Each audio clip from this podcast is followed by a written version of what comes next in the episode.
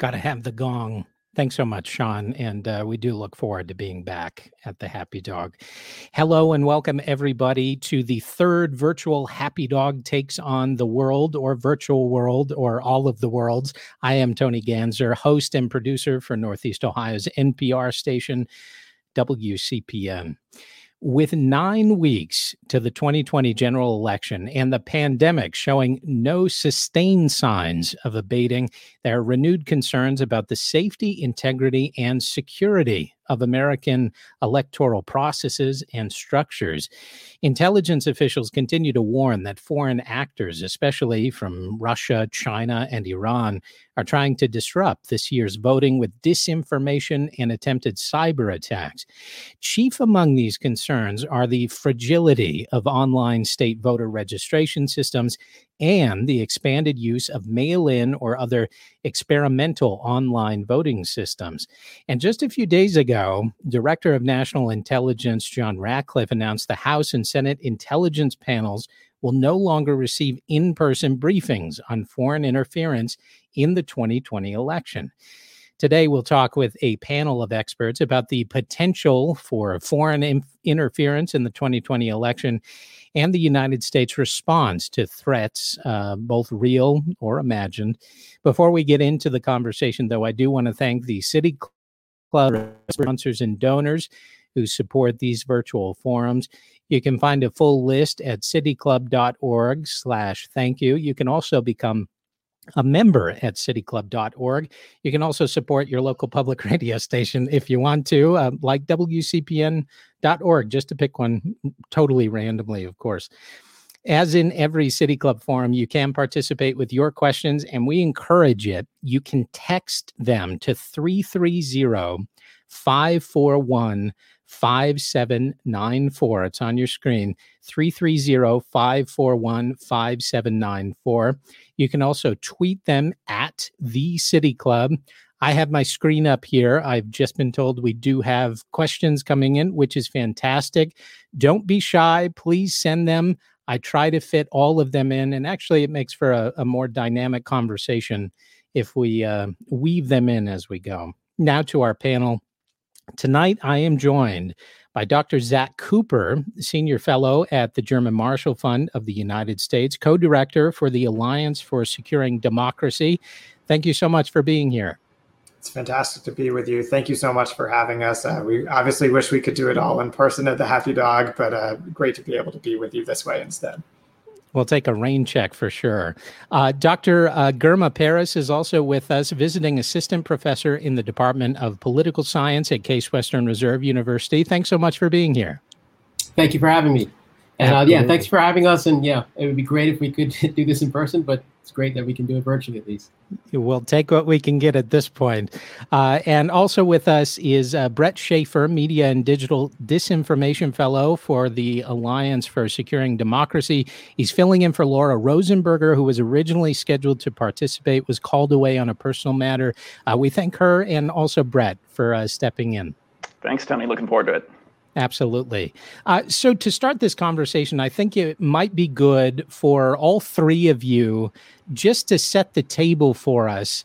Um, how big a deal is foreign interference? Because we hear a lot about it from the media, uh, but in terms of how much uh, we're actually being targeted by state actors, how much our electoral process is is actually a target, or or you know being um, part of some master plan for for state actors. I wonder if each of you could uh, could address that. Start with uh, maybe Zach. Sure. Well, it's a, it's a great question, Tony, uh, and Brett will get into this more. I know as well. Uh, we're part of a 20 person uh, think tank research institution in Washington and and in Europe as well. Uh, that focuses solely on this issue, and I can tell you, we have more work than we have time. So I think the short answer is uh, foreign influence in our electoral processes and our democracy are a major issue. There's something we absolutely have to pay attention to. Um, and and maybe the clearest way to demonstrate this is the statements that we've seen just in the last four weeks or so from the uh, from the U.S. government, from the intelligence community about the kind of foreign interference we're seeing heading into the 2020 elections. And here I would really focus on two countries. The first is Russia, and the second is China. Uh, the assessment from the intelligence community is that Russia is using a range of measures to primarily denigrate former Vice President Biden and what it sees as an anti Russia establishment. Uh, and that some Kremlin linked actors are also seeking to boost President Trump's candidacy on social media and Russian television. Uh, they are using uh, all kinds of measures, many of which we track, and Brett can talk more about that. Uh, and they are very active in these in these endeavors. And then uh, turning quickly to China, I, the, the assessment on China is a bit different. Uh, the intelligence community assesses that China prefers President Trump, uh, that, sorry, prefers that President Trump does not win re-election, but they do not assess that China is doing the same kinds of activities to actively interfere as the Russians are. What they do assess is that Beijing is taking some actions that it recognizes may have the effect of altering the presidential race in some way, but the intelligence community doesn't assess that that's actually necessarily the purpose of those actions. So, for example, uh, China is very frustrated that the United States is banning TikTok. It is possible that China is going to stop the sale of TikTok to an American company.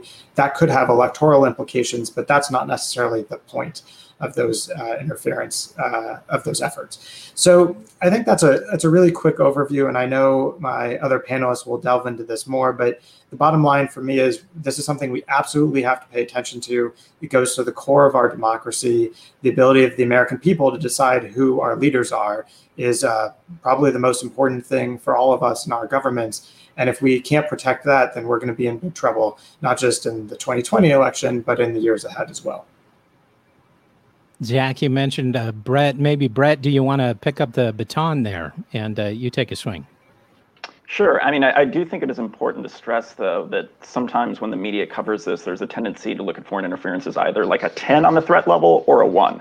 So you either kind of look at everything that happens as being a major threat or you dismiss it as a hoax. And like most things, you know, the reality is somewhere in between. I mean, as Zach laid out, they're, they're clearly huge threats uh, to our democracy, to you know our electoral processes.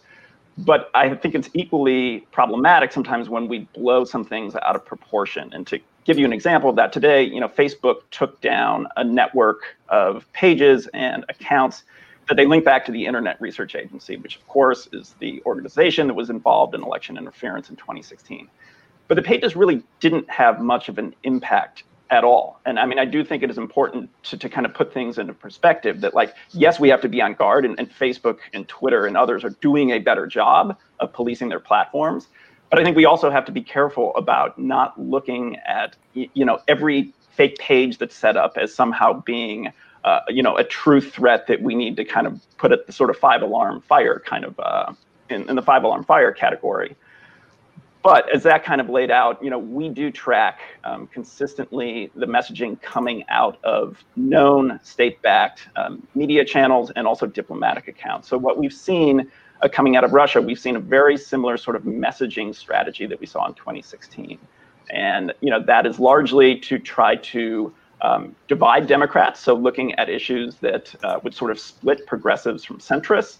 Uh, but we've also seen some of these efforts to play up what would be more along the lines of like a hack and leak operation. So we've seen these Biden Poroshenko tapes, um, the so-called NABU leaks, that are these recordings of then Vice President Biden speaking with then President of Ukraine.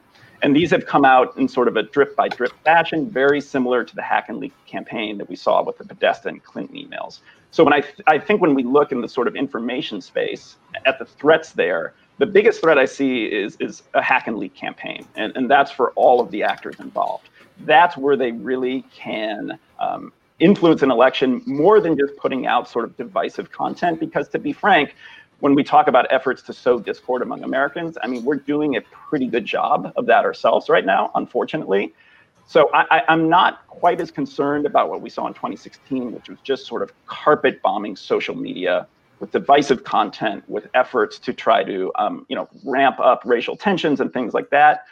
Only because really uh, the environment is so bad right now that I don't think that would have much of an impact. But I do think, again, just looking at the information space, we have to be very, very concerned about hacking and leaking uh, sensitive information or putting out uh, potentially sort of an artificial intelligence, uh, a deep fake kind of video right before election day that could swing a few votes uh, for people who are still kind of undecided, which I'm not sure how large of a group that is at this point.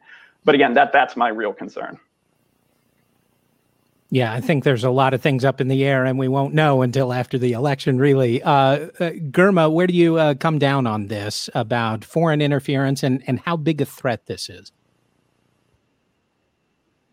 Well, uh, piggybacking on what uh, Brett mentioned, um, I think the fact just that we're in a, a very partisan, very tightly um, tight election, um, those two factors make uh, any interference possibly very consequential. Um, so, how big is the threat? I, I, think it adds to the noise. There's already a problem with disinformation in general, um, since social media seems to be a center for where our information is distributed, and it's polarized, um, it's algorithm driven, um, and generally the population doesn't trust the news media. Um, and so, any disinformation campaign just adds to that. The last election was decided uh, between three states by 70,000 votes. So really, any disinformation that's added to that can possibly be very, very consequential. So I, I, I, totally agree that it, it doesn't have to be a 10 um, in order for it to be consequential. Um, it's just adding to an already um, a situation in which the electorate already does not trust the information that's already out that's out there.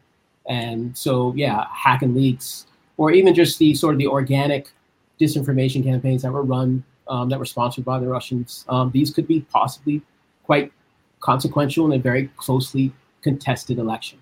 So yeah, I, I, I see the threat as a object uh, objectively maybe it's a five, but um, considering that we already are very divided, no one trusts the media, and elections probably going to be very close. It could be incredibly consequential. So it could be you know higher than a five in actuality to to your point, uh, Brett, maybe if you want to uh, address this first, if if somebody else wants to get in, how do we distinguish Vladimir Putin being seen as kind of this mastermind who who knows everything about America and he's just pulling the strings, to a bunch of uncoordinated attempts just at um, unbalancing America in some way? There is no end game necessarily. It's just let's mess with the Americans for a while and see what happens. How do we know what is a coordinated attack and what is just kind of poking the bear to see what happens? Uh, Brett, maybe you want to start, and then Girma, if you want to get in there. Well, to some degree, I, I do think the coordinated strategy is, is, to not really have an end game. The, the Russians, I think, thrive when America is chaotic and disorganized and fighting uh, when we're fighting amongst ourselves. So I'm not sure that there is actually a, a true end game that Vladimir Putin has sat down in the Kremlin and sort of mapped out the A to B to C to D. I, I think it's frankly easier for them to just keep throwing a bunch of stuff out there 90% of it won't work, it won't land, but something might, and it might be influential. And I don't think they know uh, where that leads to. Um, because really what they're looking for is, is to try to undermine US society. And that's again, where, where China is a little bit different. I don't think China's strategy is to just create chaos in the US for, for many different reasons that Zach would be able to go into. So, you, you know, I, I, also look to your point about maybe attribution of who's really behind this. That's also a question that we always have. And one of the challenging things I think as we go forward is, you know, it was easy enough going back to 2016 to look at uh, these really kind of coordinated, widespread campaigns and point to a state actor and say that you know there had to be some Russian kind of government money behind this, or at least uh, you know tacit approval to, to for the IRA to run these things. Now I think the threat actors are so wide and so diverse uh, that it will be more challenging to be able to determine whether or not a government is really backing a coordinated influence campaign or whether or not it is independent actors sometimes who are just messing around. Or you know the real concern is these sort of disinformation for hire services that have popped up over the last four years. In the ta- in the facebook takedown today that i mentioned earlier you know all of the coverage today has been on the few pages connected to the internet research agency what they also took down was a us company who was running uh, basically a strategic communications campaign that they had put three million plus dollars into interfering in Latin America. So now you have these for-profit companies who are running disinformation campaigns for you. So that means a bunch of independent actors. You know, anyone with a little bit of money and, bad intentions or, or has a you know political intentions, uh, they can kind of outsource some of these things. So I think we we we would be mistaken to only look at the presidential election too, because it's hard to swing a, a major national election where people tend to be pretty entrenched in their camps. But if you're talking about a down ballot race where it's not, you know, 70,000, a few hundred thousand votes, you're talking about a few hundred or a few thousand votes, that's not particularly challenging uh, to be able to run a disinformation campaign there and really swing the results in a more local election. Girma. Yeah, I mean, I, I totally agree with that. I think the, I don't necessarily think there's a an end game per se. Um, I mean, I mean, just from looking at this, there have been, you know, for instance, the Russians have seemed to favor Trump, or they try to in, in influence the um, the president, the French presidential election, favoring the National Front. So sometimes they have had actors that they've wanted to, they preferred, but I think just uh, general discord and am- amongst democratic states seems to, yeah, seems to Russia seems to feel that they, they're in a bit more beneficial position when these democratic states, which are oppositional, are kind of confused within. Um, and I think if they can sow that discord, I think that's that's good enough for them. And then for the for-profit aspect of it, I, I, there's a lot of money to be made in disinformation. You know, if you have a a, a media ecosphere that we have, which is um, completely polarized, operating two different epistemologies, there's a lot of money to be made by throwing in some disinformation. And the Russians, you know, the, the, the Russian leadership would see this as beneficial because this so this also aids to their let's just muck things up. But those private actors, there's something to gain for them without even uh, besides the political view. So I do think that there's a, ni- a nice uh, coordination of interest between the private and uh, state-sponsored or or the state, in which this um, doesn't play out well for democracies because it is it, it's not just the U.S. but in in all of uh, seems to be Western Europe as well. Um, there are because the news is so socially media driven. It's that's algorithm driven. It's network driven. This uh, breeds these kind of uh, information uh, silos where you can you know breed this kind of disinformation. This this is perfect for both parties, both private and state. So um, I don't think there has to be an end game. Um, Discord um, and some profit I think is a good is good enough. Zach, my impression is that Russia is comfortable in the Wild West, whereas China likes to have someone that, if they can't manipulate, they at least can logically follow how the game might go. Is that accurate for how China might be interacting here? I think that's very accurate from what we've seen in in the past, at least from China. That um, in general, the Chinese Communist Party would prefer to improve views of China rather than tear down other countries, which is very much what the Russians have been doing.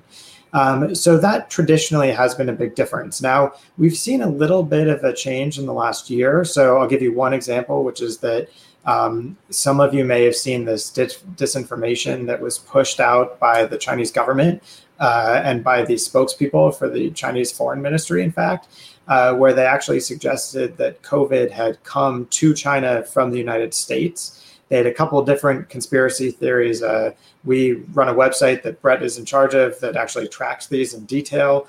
Um, you know, so this was a little bit more uh, of an active disinformation push than we've usually seen from Beijing. But I think in general, um, China wants to control the narrative. They want it to be good for China.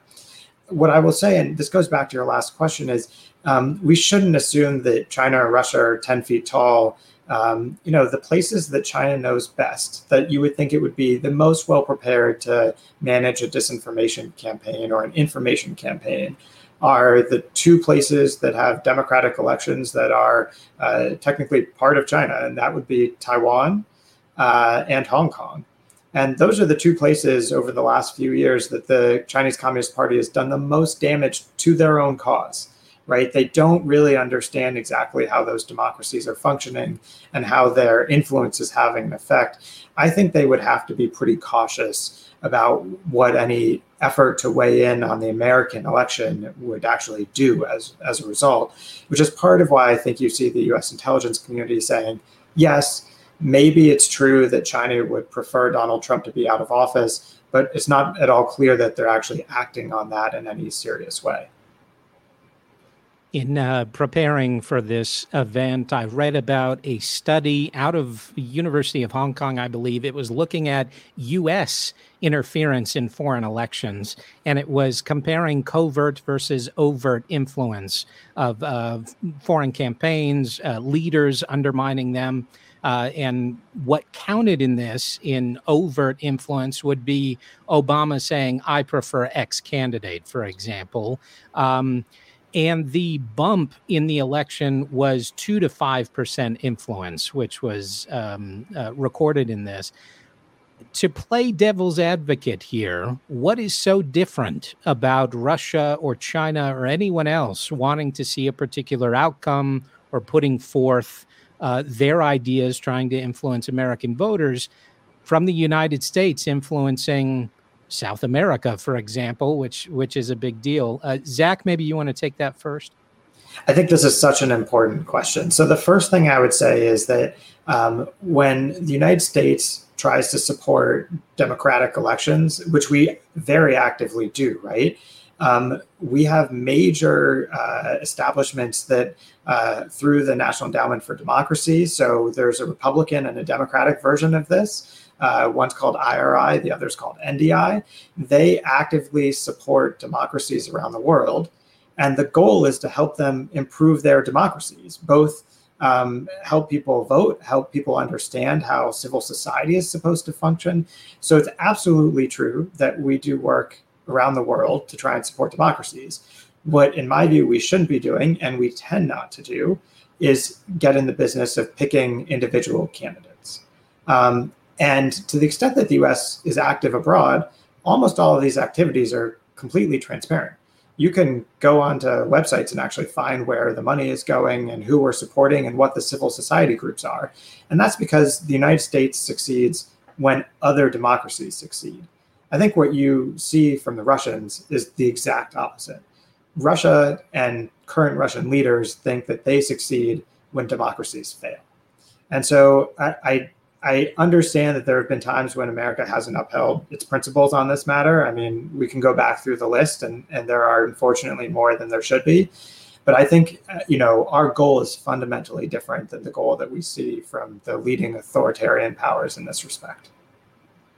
I mean, there is an executive order that uh, the United States will not assassinate uh, foreign leaders for a reason, because there could be meddling at the highest levels. Uh, did you have a point you wanted to make? It look like you were nodding there.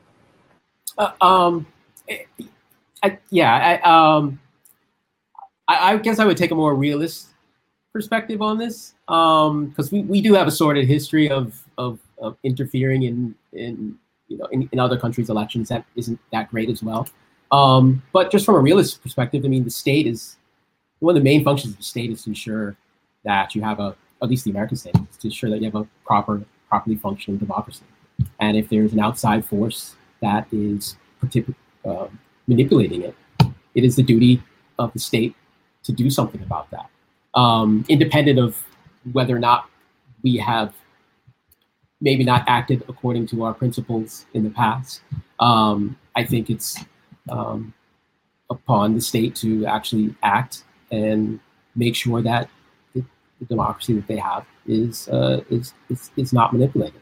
Um, and I don't necessarily think that we have to justify doing that, even if we in the past have not always um, lived up to those ideals. Um, we should investigate that as a separate question to me um, and say like you know, we haven't at times been the best in this area, but that doesn't mean that we should let others interfere with our elections. Um, as some sort of karma or something like that. Um, so I, I, guess I would see it from a realist standpoint and maybe just separate those questions. Um, I think the state always has a, a, responsibility to make sure that there's no interference just because there was interference before or that we interfered in ways that were not maybe the best doesn't mean that we should allow others to interfere in our election. Brett? I would just add that I think there's a big difference between influence and interference. So every country tries to influence other countries. I mean, that's why we have diplomats. That's why public diplomacy exists. So while I would agree that I don't think it's necessarily proper for U.S. officials to directly weigh in on a specific candidate in a democratic election somewhere. Uh, you know, there's a huge difference between doing that overtly and transparently. President Obama saying he prefers a specific outcome uh, versus running a covert campaign on social media that uh, presents itself as being uh, domestically driven, setting up fake uh, accounts, fake websites, fake news outlets, and trying to manipulate public opinion from within. So I think that's really the key difference. And to be fair, I think this is sort of the difference between what we've seen come out of Russia and China. China, eh, yes, their me- messaging has been quite critical of President Trump uh, that we've seen through their official um, state-backed channels. Uh, but we haven't really seen evidence of them setting up widespread networks online, uh, purporting to be Americans on the left or right of the political spectrum to try to manipulate uh, public opinion that way, which is obviously something Russia does. So I do think, you know, we, we also need to look at the difference between covert, overt, and that gets to, you know, influence, which I think is acceptable, and interference, which is not. We do have uh, some questions. I'll try to weave them in as we uh, speak here. Uh, Brett, if you want to take this one, do we know who is behind QAnon and is it Vladimir Putin?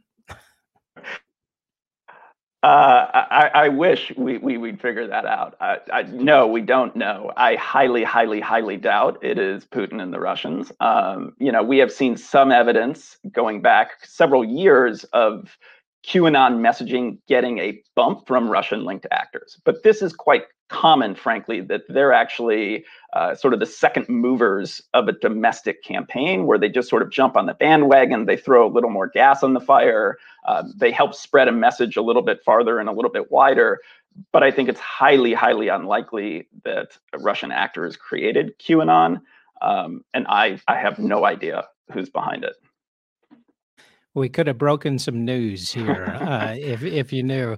Uh, Zach, maybe if you want to take this one, what constitutes foreign interference per se? We've been talking about this a little bit, but can you compare it in terms of risk to domestic threats against democracy or against our our the legitimacy of our electoral process? Sure. I, well, I think the place to start is that they're intimately connected, right? And that actually, um, when we have domestic risks in our democracy and uh, domestic strains, those are the things that our foreign interference actors actually play upon. Um, and you know, Brett brought this up before, right? Um, when we have imperfections in our democracies, those are always the messages that you see being pushed uh, on social media by some of these foreign actors, right? So, um, in fact, fixing some of those domestic problems is going to be critical, and not just critical to our domestic security, but I think increasingly now to our national security. And so, I, I think that's an important framing. Um, now, it, that doesn't actually get to the question of how do we fix our uh, domestic problems. You know, I I think Ohio has been very wise in some of the activities that it's done to try and secure elections in Ohio. Uh, and that's hugely important. So um, some states have not done nearly as much as Ohio has. And, um, you know, the state governments have a critical role to play here. Local governments have a critical role to play here. Um, and I think we're going to see a bit of variation, frankly, in this election, right? We'll see some states that get ballots out early, that let everyone who's allowed to vote vote they get those ballots back early, hopefully, and are able to count them. Um, and some states that are going to be struggling to do so and may not start counting ballots until the night of the uh, election, in which case we're not going to get results from those states for quite some time. I think there are going to be a lot of lessons learned, and, and this is one of those places where uh, you know the American democracy is supposed to be uh, sort of 50 studies and individual democracies and how they work, and I, I think we're going to see that in action this November. Uh, the next question is related to that. So maybe if you want to take this to Zach, and if anybody else wants to to jump in, please do.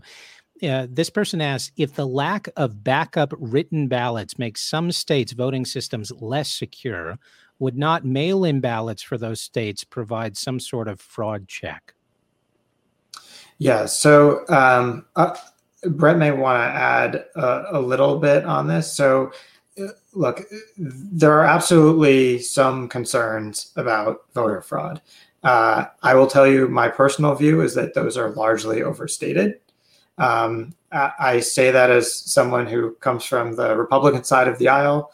Um, I think in general, the main problem that we've seen with voting is not people voting too much, it's people not being able to get their votes counted. Um, and so I think uh, as we look towards 2020, you know, what we need to be focusing on, if, if it were up to me, would be getting ballots out to everybody that needs to vote and making sure that they can do so safely and reliably. I think mail in ballots are, uh, in our current situation, about the best way that we have to do that.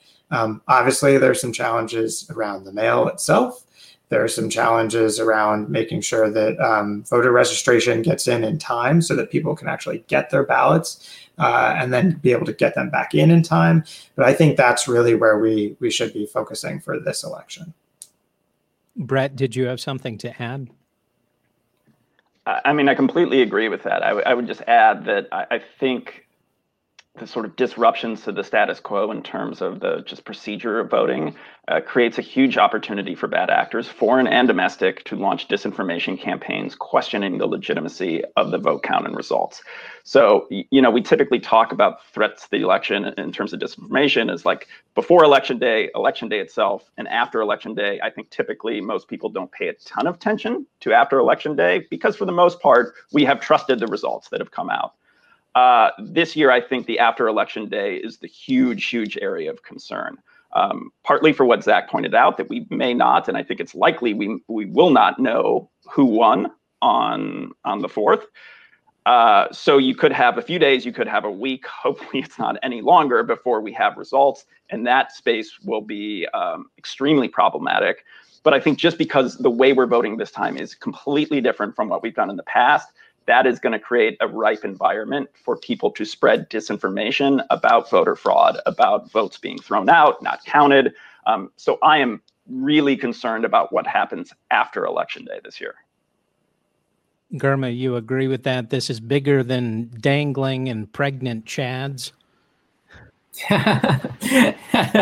yeah, possibly. Um, I, there's also I've also read there's there's a divide in those that will use mail-in ballots versus those that are in person, and it's partisan.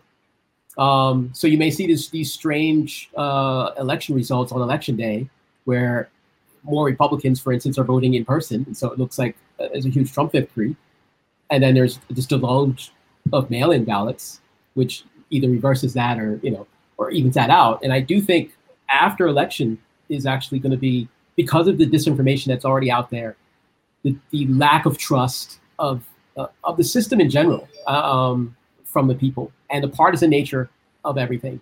I do think, yeah, I totally agree that after the election day, um, the disinformation that's been already sowed, um, and it, it's going to be a, a, problem. We've normally, like, the election comes, the results come in, we may be unhappy or happy, but they stand. Um, and I think there's a potential this year that it that it may not that it, there may be a lot of distrust uh, over the results, and that's where I think where foreign actors can really contribute to that. Um, you know, we like like all everyone has said, we do enough to have created this uh, distrust and discord, but uh, I, I, do think that uh, foreign actors can add to that, add to that noise. Um, and yeah, I do think that the that this is going to be worse than hanging chads potentially. Yes which which would have been hard to believe uh, maybe even a year ago.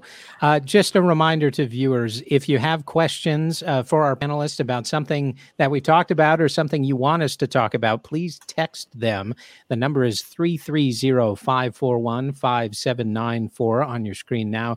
330-541-5794. You can also tweet them at the City Club and I will continue to weave them in.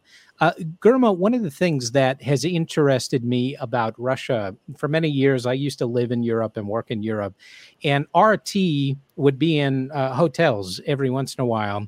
And there was a program called Break the Set, and the host was an American uh, who apparently was a fairly far left activist um, in the Berkeley scene. And RT recruited her to host the show to represent an American view that people need to hear. And uh, I always thought that was really weird as an American watching a Russian uh, outlet trying to tell me what I need to hear about America. And it seems like a lot of talk about what Russia does and what Russia believes is kind of in that same vein that it's it's always just presenting something to make you say, "What?" And then and then just in that what they can maybe gain some sort of advantage. Um, any any food for thought you can offer us uh, with with the medium and the message? Yeah, I mean that's that was that seems to be the, sort of the types of discord that the Russians were sowing in 2016, like picking out um, groups that you could send messaging to that would create discord that would maybe not get them to go out to vote. So this was like there, there's some evidence of this on Facebook towards African Americans, um, targeting with messages about like Hillary being a super predator or something like that. Um, but these ways of just sowing discord amongst a sub constituency um, so that you can affect their their voting actions. Um, so I, I, think yeah, this would go right in with that, and you know you throw out some lefty um, that would make America think, what this is not the American you know perspective, or you know just to sow discord. So yeah, that, I mean that makes sense to me. You agree with that, Bret? I mean, one of the things that we do uh, is, we track all of RT's outputs, both through their Twitter channels, but also on YouTube, through their websites, and categorizing everything RT has put out over the last year on their YouTube channel, on RT America's YouTube channel. Under 4% of those videos have discussed Russia at all. So this is Russia's state backed channel that doesn't talk about Russia. So this is completely different from anyone else's public diplomacy, which is about you know attracting audiences to you, about presenting a you know a positive image of yourself, which is of course what China does.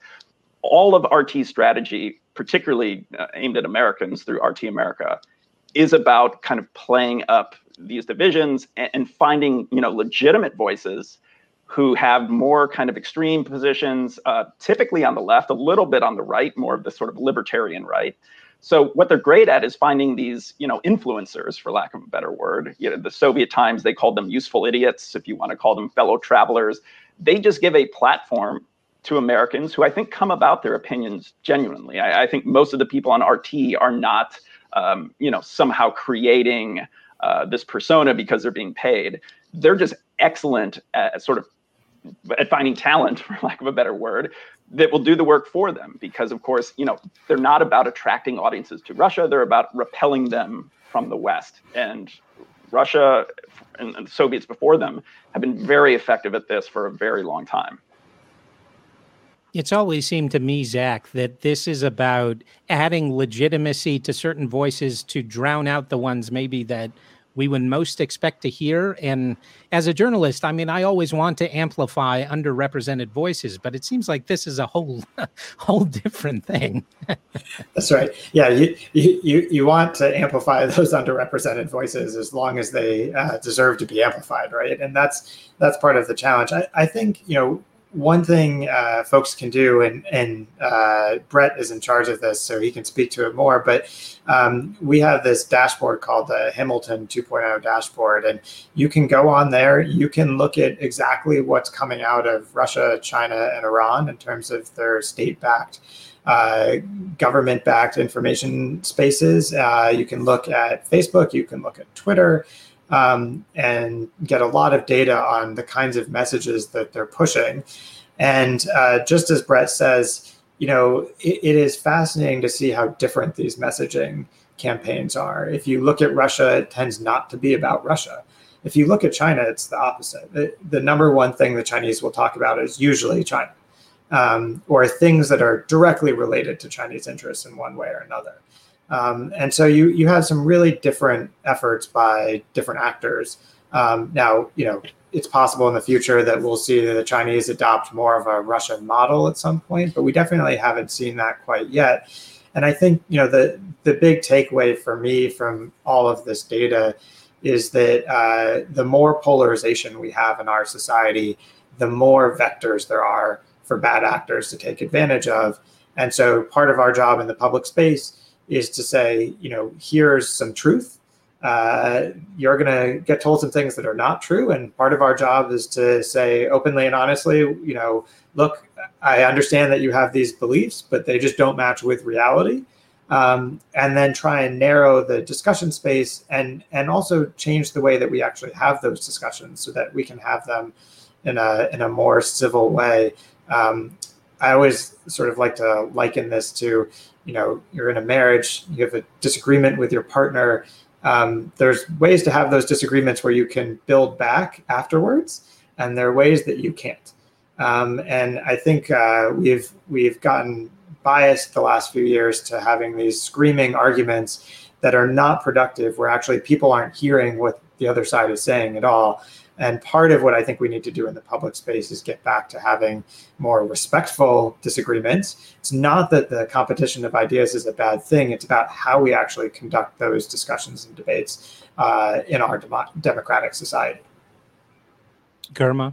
Yeah, I, I want to ask Zach a question. Would you take these discussions then off of social media? That seems to be the, the no, it seems to be the forum where um, a lot of these discussions are happening um, when you say like create a, a, public sphere where you can have civil debate, where where would that be? Because I, you know, I just I, am not being smart. I just don't see it anywhere. I don't see it on TV. I don't see it on social media. I, I would love that. I just, I just, where would that be? That's a great question. I, I, I am sympathetic to the view that it's hard to have these uh, contextualized discussions uh, on Twitter, for example. You know, in 200 characters. There's, it's just very difficult. Um, so I, I, do think there's something to that. That the that the actual way that we're talking about uh, our issues in our democracy is maybe less healthy. I also think some of this is, um, you know, the platforms can do a little bit more work to make sure that they're not highlighting the voices that are the most divisive in our society and the most loud. Um, sometimes the people that are most important are not the ones getting the most clicks. And, and I think part of the job of the algorithms is to make some decisions about uh, when, when to reward interest and when not to. I, my view is, and some of you may have slightly different views on this, is we're slowly getting to that place. Uh, I don't think we're anywhere near where we need to be, but that I do think the platforms now are increasingly realizing that they're going to have to make some decisions that may cut down on ad revenue, may cut down on engagement, but over time, they can't continue to exist if they're seen as eroding our democracy from within. Very interesting. Um, Bret, maybe if you want to take this question, uh, we we kind of addressed this earlier, but what other democracies are under threat, and are the strategies uh, by actors such as Russia different depending on the country, or is it kind of a one size fits all? Just flood the field with with memes. Well, I mean, I, I, think when you look at some individual countries that we have kind of taken a more in-depth um, look at, you definitely see some similarities there, um, some overlaps in the messaging. I mean, a consistent messaging uh, message, if you're talking about Russia, is to question democracy. Um, you, you know, just to to kind of highlight where democracy doesn't particularly work well for all people. Um, so you see that kind of across the board. So that's a constant. But what Russia is great at is sort of micro targeting a message for a very specific population. Russia's uh, information website called Sputnik, I think they have 35 different versions of that, including in some like high value countries like Georgia, where they have specific sites for different communities within Georgia. I mean, a country with only a few million, million people. So they are great at kind of uh, really honing in on very specific issues, uh, very specific problems in countries, and highlighting those. I mean, all of these individual Sputnik sites, they have a, a part of the site that is sort of tailored to the audience. So in Romania, for example, they have a section that's always there that essentially talks about how badly Romanians are treated in the European Union. So they understand the local context. They're great at it, and they're great at using that to kind of pick apart that society. So going back to kind of the, the bigger question, what other democracies are under threat? I mean, to a degree, all of them, although it, you know at very different levels. I think stable democracies like um, you know those in the Scandinavian countries, maybe a little bit less. Although you know we've seen problems there too in Sweden. Um, the countries that seem to be actually uh, better prepared for this are the ones who have lived with it for the longest time. So the Baltic countries, for example, right on Russia's border, formerly part of the Soviet Union if you look at their governments and how they're set up and how they combat disinformation, they're way ahead of us. Uh, you know, I spent some time in Lithuania, again, a country with a few million people. You go to their Ministry of Defense. I mean, you know, it sort of looks like a, a frat house. I mean, there's just not that many people there. And they will pull up kind of their disinformation tracking and how they approach it. And you just kind of back away and say, you know, you guys have this covered. So, uh, I, I think there's different kind of levels of threat, but I think all democracies have kind of awoken to the fact that disinformation and foreign threats can be a real, real big problem.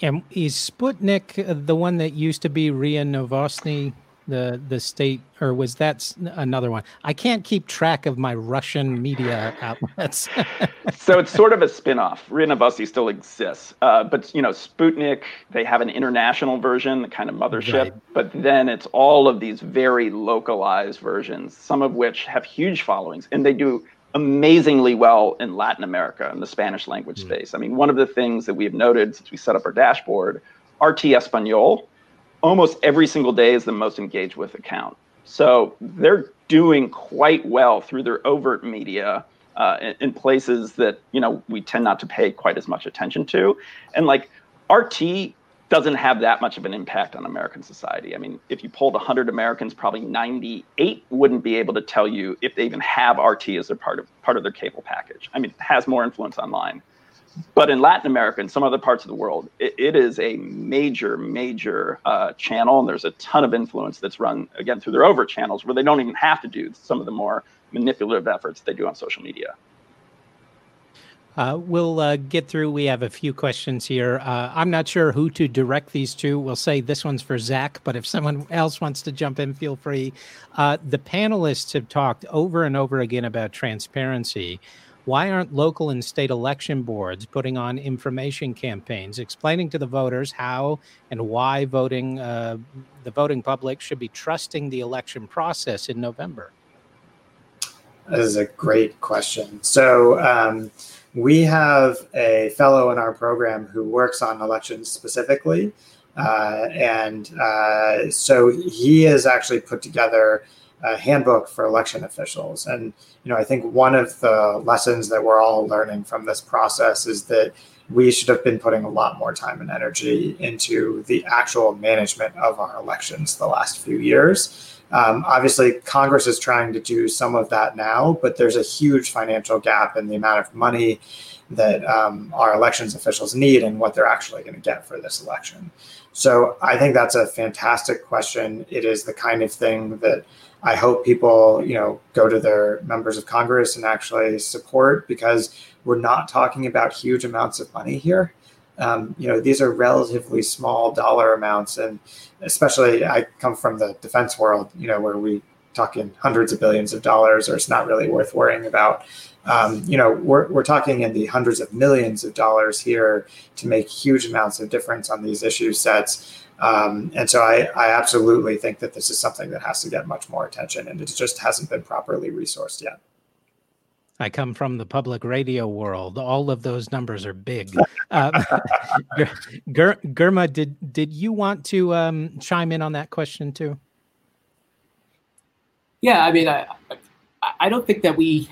I mean, going back to something that we talked about earlier, I'm not sure that we ever thought that we would be in a position where election day would come and we would doubt the results of the election. I mean, that's been something that we've always assumed. I mean, I, I know like watching, I always remember like watching like a uh, CNN or um, on election night, they always make a point of saying like how great the democracy is that there's this exchange of power and there's no coup or anything. And it's really not until you know the last election and, and now this one where like we're now talking about the sanctity of you know of the results. So I don't think that um, from a political standpoint, has not been really a priority because it really never really came up. Um, and I think we'd have to get you know we'd have to get everybody on board to do that as well. Um, you know, there's there's a lot of there's a lot of politics around the sanctity of elections right now. That's even political. Um, and until that we see that as a national security issue, not necessarily a partisan issue, then we won't get any movement. So connected to that, President Trump has said this this question. President Trump has said he might not accept the legitimacy of the election if he loses.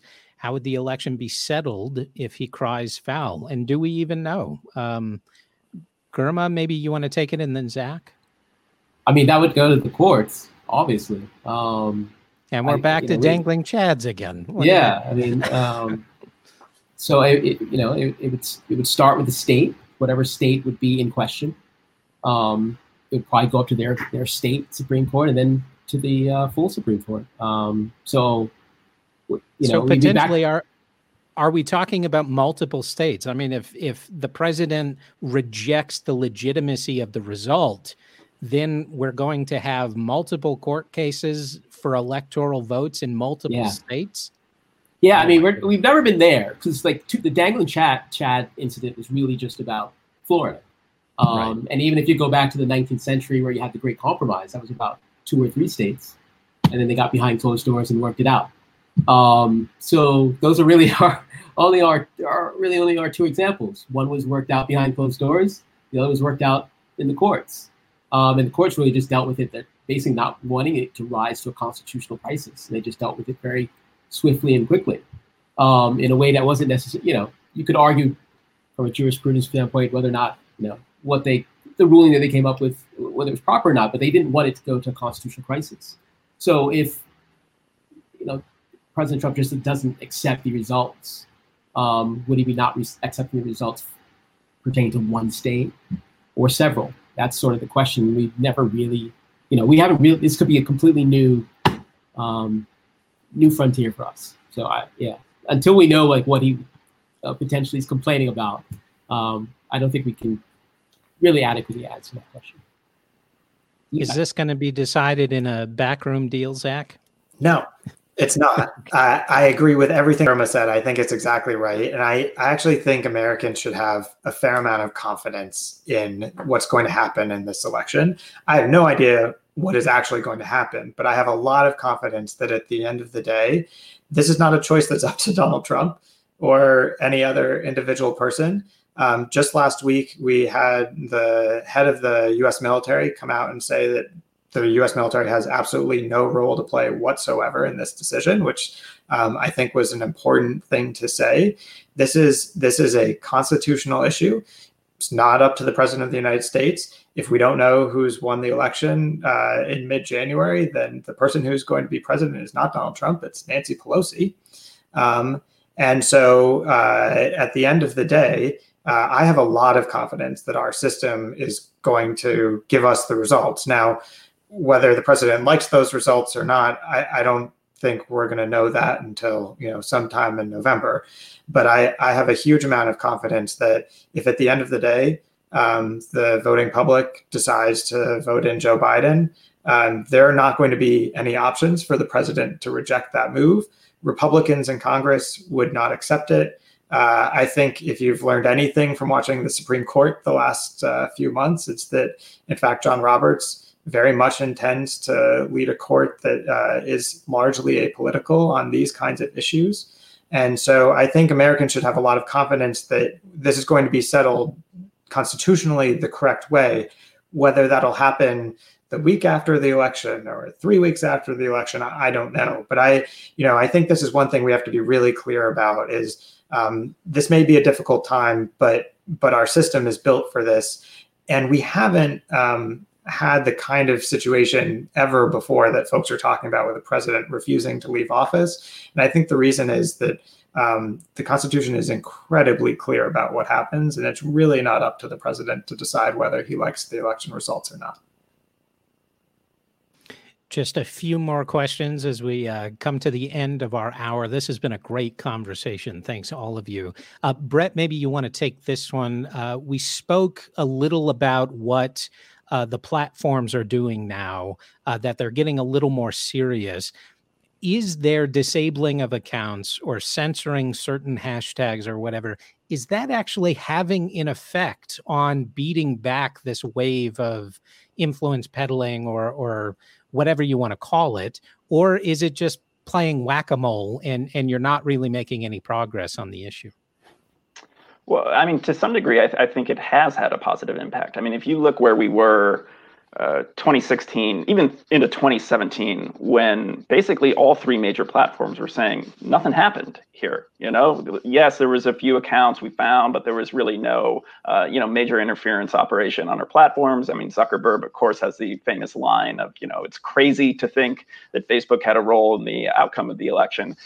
They're all in a very, very different place now. I, I would I would put Twitter probably at the top of the heap in terms of kind of aggressively going after some of these um, issues on their platform.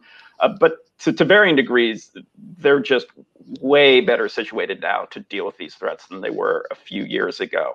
Um, that said, they're still vulnerable. And as long as we want kind of an open internet, uh, open social media space, um, there's still a threat there. Um, so, yes, we're in a much, much better place. Uh, but I'm not sure that we are kind of entirely protected from what happens on social media. And I'm not sure we will ever get there because, of course, that would require like more aggressive censorship that we don't really want.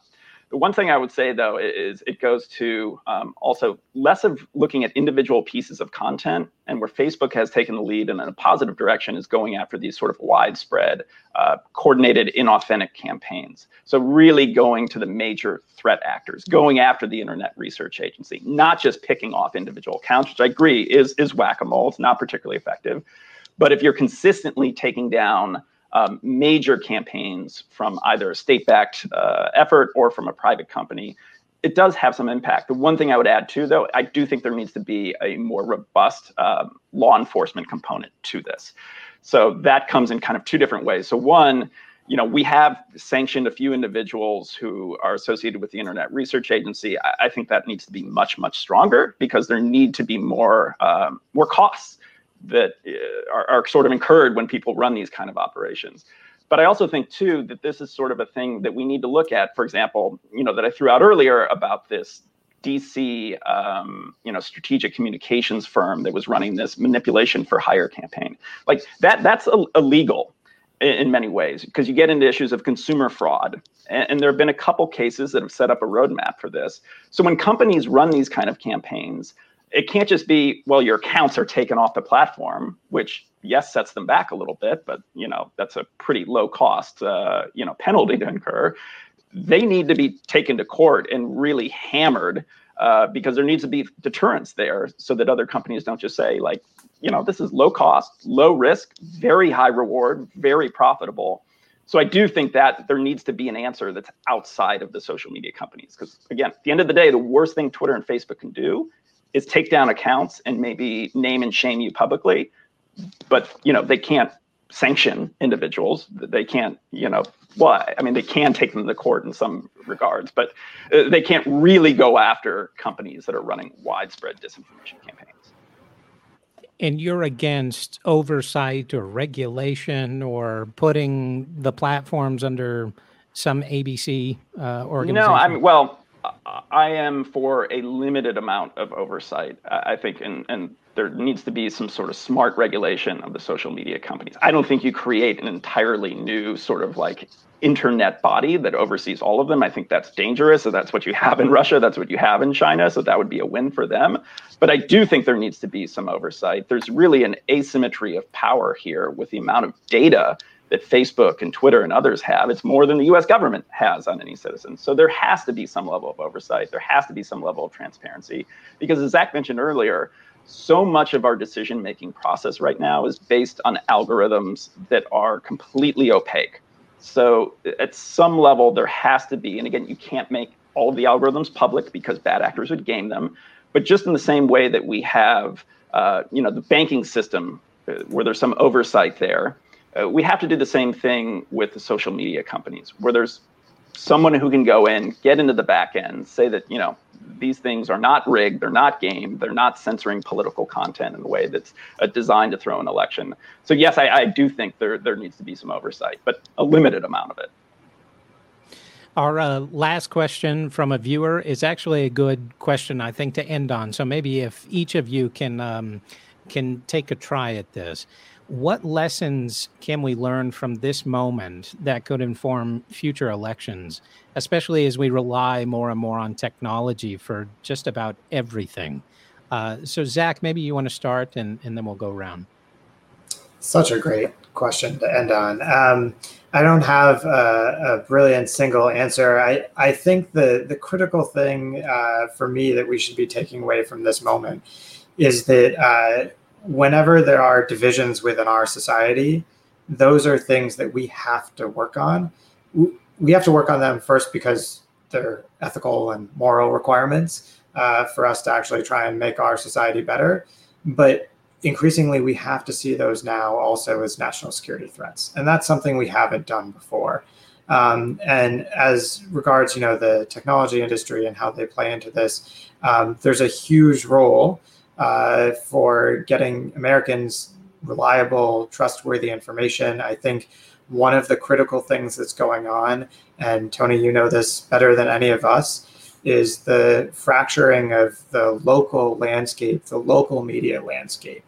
And that is one of the most dangerous things about, I think, the last decade or so in, in you know, US democracy. And so I think another area that we have to invest in is, is getting back to the roots of, of local democracy. And that means local news uh, and local journalism and supporting those kinds of institutions because they are the bedrock of our democracy. Here, here. Uh, Girma, you, you want to go next? Yeah, I think it's, I also think it's a great question. Um, I, I mean, I see the mo- this what we can learn from this moment is the sort of the fracture in our information um, sphere. Um, no one trusts the information that we're getting, and democracy is very dependent on having some sort of clean information. The whole idea is that there's information out there and people can assess it and make choices, and no one believes any of the information they're getting. Um, you know, and that's you know to me that's that starts with social media, but it's also these individual media companies too. Um, uh, I'm not really sure how you get out of it with such a with the profit orientation of the news and the fact that news is increasingly less popular um, with all the other entertainment options that are out there. Um, I mean, I would probably start with like maybe beefing up like you know, public news, like you know, public radio like yourself. Um, you know, to have an anchor like the BBC of some sort, because it's, it's not like the like the UK, for instance, it's not like they don't have private um, newspaper outlets that um, that offer all sorts of information, but they have some sort of information anchor. Um, where all of our system is really driven by this profit motive. Um, so somehow, um, and I'm not really sure, because we, we are not Western Europe. Um, we're much more liberal, small L, and so. But I think getting a hold of the, of the information and somehow cleaning it up, um, whether that be regulating social media, whether that be somehow establishing some sort of um, bipartisan or multi-partisan uh, news outlet that people can at least get some trustworthy information from. But the, the information aspect to me is the sort of this, the heart of this problem. Um, we've now separated into like two separate information spheres, where you have you can find like a complete different reality in these two information spheres. You can like if there's like an issue that happens, like the protests, and then you just serve it in news outlets, you'll just get a completely different picture of what's going on. I mean, it's maddening. You know, like I'll I'll I'll, I'll survey them. Like I, I, I myself don't even know what's going on. Um, and I just don't I don't think a democracy can operate that way. And I think it makes it attractive for somewhere like you know um, I mean if if you if the worry is like China in the future um, and their ideas to sort of uh, if you assume that they want to make sure that uh, their democracies like, like, Hong Kong and Taiwan aren't succeeding, the best way would be to admit, would be to do a Russian strategy and to show how democracy doesn't work. Um, and that's really all about. And the reason you can do that is really because our information system is so corrupt, or corrupted, not corrupt. Um, so I think somehow cleaning up our information system spheres and providing some sort of cleaner information so that voters can have something to, to lock onto instead of just purely tribal. Um, I, I, think that's that's somewhere to start. That we can. That's something that I think we should learn in the next ten to fifteen years. I don't think it's going to happen overnight. Bret. I, I would agree with everything that my uh, other panelists have mentioned. Uh, you know, I, I, do think having quality journalism, quality information is sort of at the core of things. One of the, the proposals that's been thrown out is, is enacting something like a digital tax on ad revenue that would go into a public media fund to try to support local journalism. You know, we have seen when local outlets are shuttered, corruption goes up. I mean, there, there's a direct correlation. And we've also, you know, we know from surveys that people trust local media more than they trust national media. And that just makes sense. I mean, Tony, and you're in Cleveland, you, you people know you. I mean, they see you on the streets. They tend to kind of have that connection in ways they don't when all of their information is being beamed out from New York or LA or Washington or who knows where because it's a blog and there's you know no about section. You have no idea where it's being run from. So I, I you know, I, I totally agree that you know at the core of it is quality information. But I think one of the things we have to be uh, aware of and concerned about is is disinformation and some of these foreign threats. It can inspire people to action, and that you know is what we're always concerned about in terms of radicalization.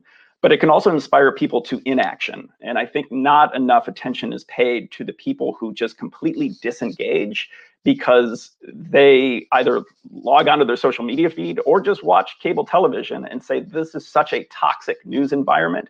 It is easy for me to just disconnect, to no longer care. Uh, I'm going to go play golf and you know just worry about what's happening in my own backyard. That's frankly the Russian strategy at home. Uh, you know, I've spent some time in Russia, and you know, you talk to Russians, they don't believe what's coming out of the Kremlin they just don't know what to believe because they think everyone is lying to them. Everyone has an agenda. So that just creates apathy. Apathy is great if you are an authoritarian because you don't want people to turn out in the street. But if you're in a democracy and you have an apathetic public because people are just so tired of how partisan things are, um, you know, not being able to trust what they see, you get people to stop voting, who stop volunteering, who stop engaging and that would be i think you know almost as problematic as having you know partisan forces turning out in the street and fighting. Um, so we have to look at kind of the other side of it too and, and that's people who just who just get tired of it all and you know stop caring Thank you all uh, very much. And thank you for ending uh, with that endorsement on journalism. This morning, Defund NPR was trending on Twitter. And something I've said in these forums before is it takes a little work, but if you diversify your media sources, it's really going to inform and benefit you in so many ways. And informing yourself is a patriotic act. You can be a patriot on the left or the right, but informing yourself about your community and engaging in your community, that is a patriotic act. And really, at this time, I think it's a um, a wonderful way to spend energy, other than um, other than hashtags or or what what may come. So thank you uh, very much for joining us on today's virtual Happy Dog Takes on the World forum, featuring Zach Cooper, senior fellow at the German Marshall Fund of the United States and co-director for the Alliance for Securing Democracy. Also with us was Dr. Girma Parris, visiting assistant professor in the Department of Political Science at Case Western Reserve University. Also with us was Bret Schafer, Media and Digital Disinformation Fellow at the Alliance for Securing Democracy. Happy Dog Takes on the World is a collaborative effort between the City Club of Cleveland, the Cleveland Council on World Affairs, the Happy Dog, the Northeast Ohio Consortium for Middle Eastern Studies, and IdeaStream. We do appreciate this partnership, and we can put on events like this and inform and engage you. Today's forum is part of the Voting 2020 series sponsored by Sisters of Charity Health System. All City Club virtual forums are sponsored by so many generous uh, members and sponsors. You can see all of them at cityclub.org slash thank you. I am Tony Ganzer. Our forum is now adjourned. Thank you so much for being here.